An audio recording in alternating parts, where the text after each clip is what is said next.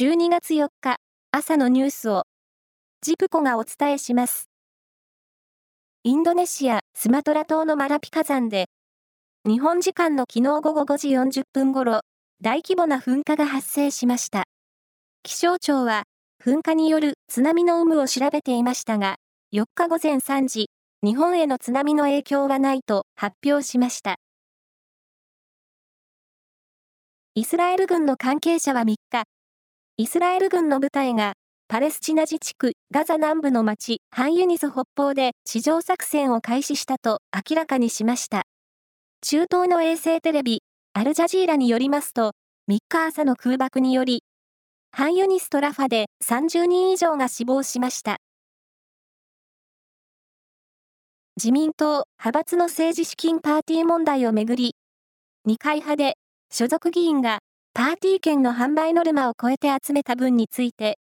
派閥側の政治資金収支報告書に記載されていなかったとみられることが、関係者の話で分かりました。その額は、億単位に上る可能性があります。JAXA 宇宙航空研究開発機構が火星の衛星に無人探査機を着陸させ、世界で初めて岩石のサンプルを持ち帰ることを目指す計画について、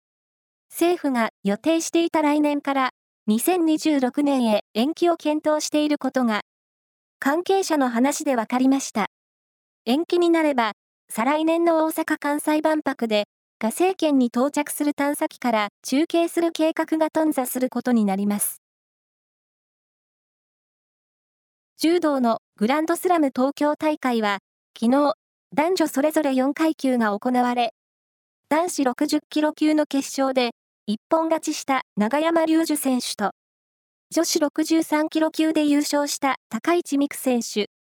それに、女子78キロ級で3位の高山理香選手が、来年のパリオリンピックの代表に内定しました。サッカー J1 は昨日、9試合が行われ、横浜 FC は鹿島アントラーズに1対2で敗れ、勝ち点29のリーグ最下位で J2 降格が決まりました。名古屋グランパスは柏レイソルと引き分け、6位で最終節を終えました。そしてプロ野球中日。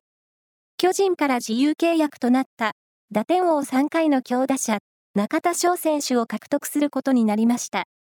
球団関係者によりますと、昨日の朝、中田選手から入団の意思を伝える連絡があったということです。ようこそ名古屋へ。打ってね。以上です。